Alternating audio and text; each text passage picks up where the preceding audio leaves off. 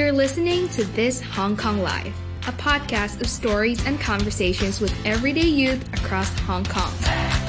Every week, we bring you episodes that reflect the authentic voices of our local youth sharing their thoughts and feelings of growing up and living in the city we call home. Welcome to season 6. Our theme is Things I'm Proud of.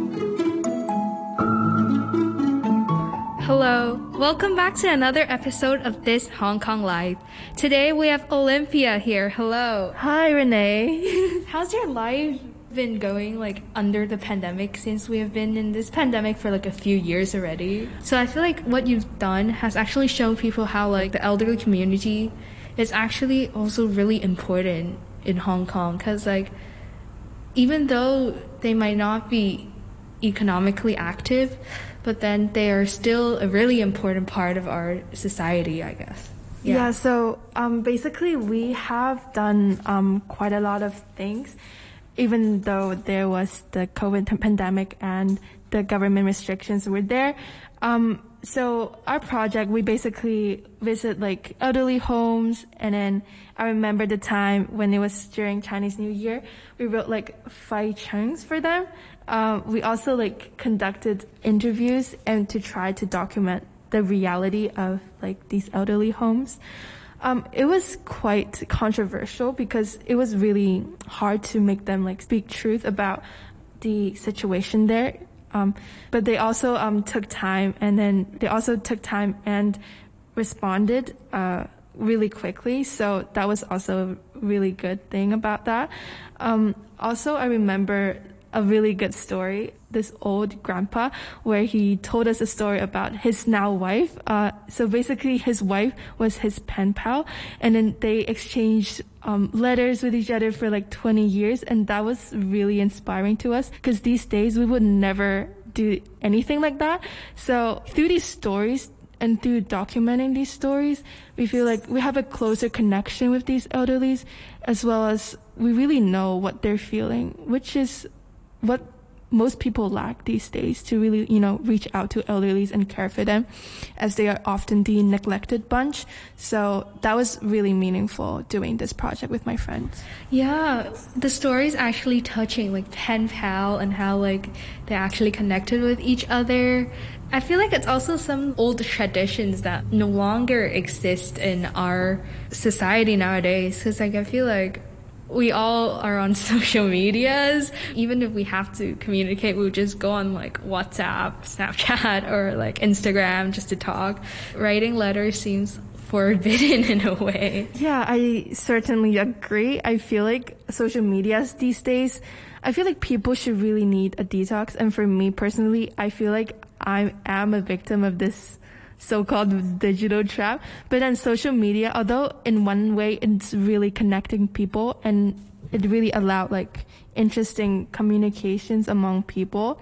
But at the same time, if we continue using too much, spending too much time on social media, we might lose ourselves and we might lose all the meaningful connections in person. So that's also an interesting point to note. Wow, so listening to your Along Hong Kong project is something that's kind of touching to me in a way.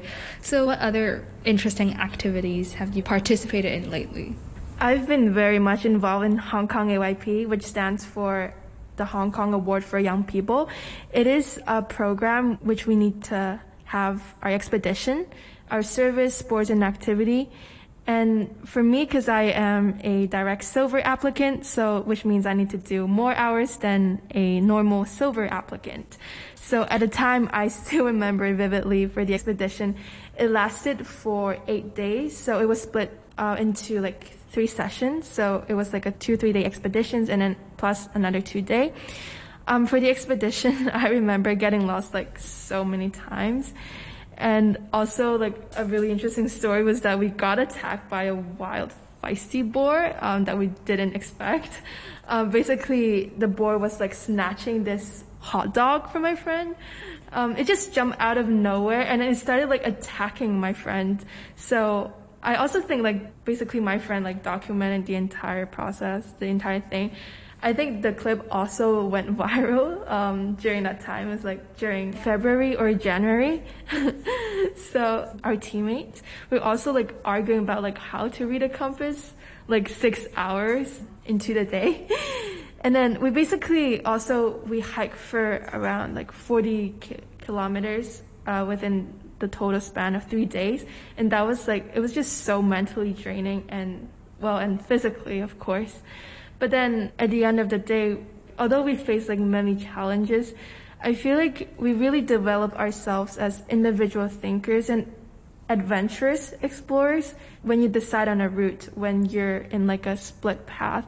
How do you deal with that stress and how do you use solely a map, a compass, and with no Google Maps, how do you find the right destination? So, Olympia, I know that you've traveled during the pandemic. Do you want to share about your experience? Yeah, of course. It was definitely like mentally taxing because I remember it was like last year I had to endure that 21 days of quarantine.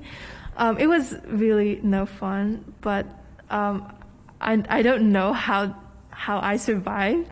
But then, I mean, I really survive off um, takeaway food and also like the really good room service.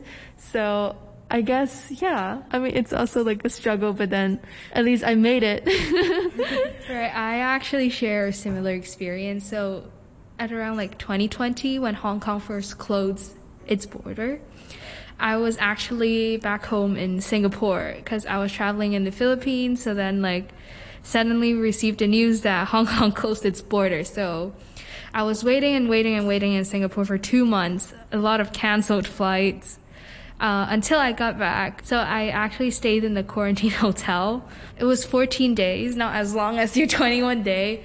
Back then, everything wasn't as established like in the middle of 2020, right? In like June to July. Yeah. yeah. I came back in like February. The food obviously wasn't that good. It's and my stay was pretty unpleasant because everything was pretty messed up back then. And the 14 days quarantine is very mentally draining. I lost myself. I cried because I feel trapped, but then I feel like I'll always find my way out. yeah, I really feel you because like I also had several episodes of mental breakdowns. I just didn't know what to do because like there wasn't like any sunlight and the the windows weren't open. It's all like an enclosed space, which made it suffocating. But basically, I had lots of phone calls and then I also FaceTime my friends to like help with the situation. I also did like um, meditation and like workouts because I was too bored there. So that was also like some ways to cope. Yeah, I feel you suffocated because they locked all the windows. But I'm so glad that where I stayed, I was looking at the airport, so I see a little bit of hope, even though there were barely any planes flying back then. Thank you for sharing. It's I love your story. It's Thank really interesting. Okay, I'll see you guys next episode. Thank you for listening. This Hong Kong Life is an initiative of KELY Support Group. We are a youth organization empowering young people to reach their full potential in Hong Kong. If you like the show, please subscribe and get new episodes every week. We would love to hear from you. Nominate yourself or friend to share next. Drop us a note at hklife at kely.org. See you next time!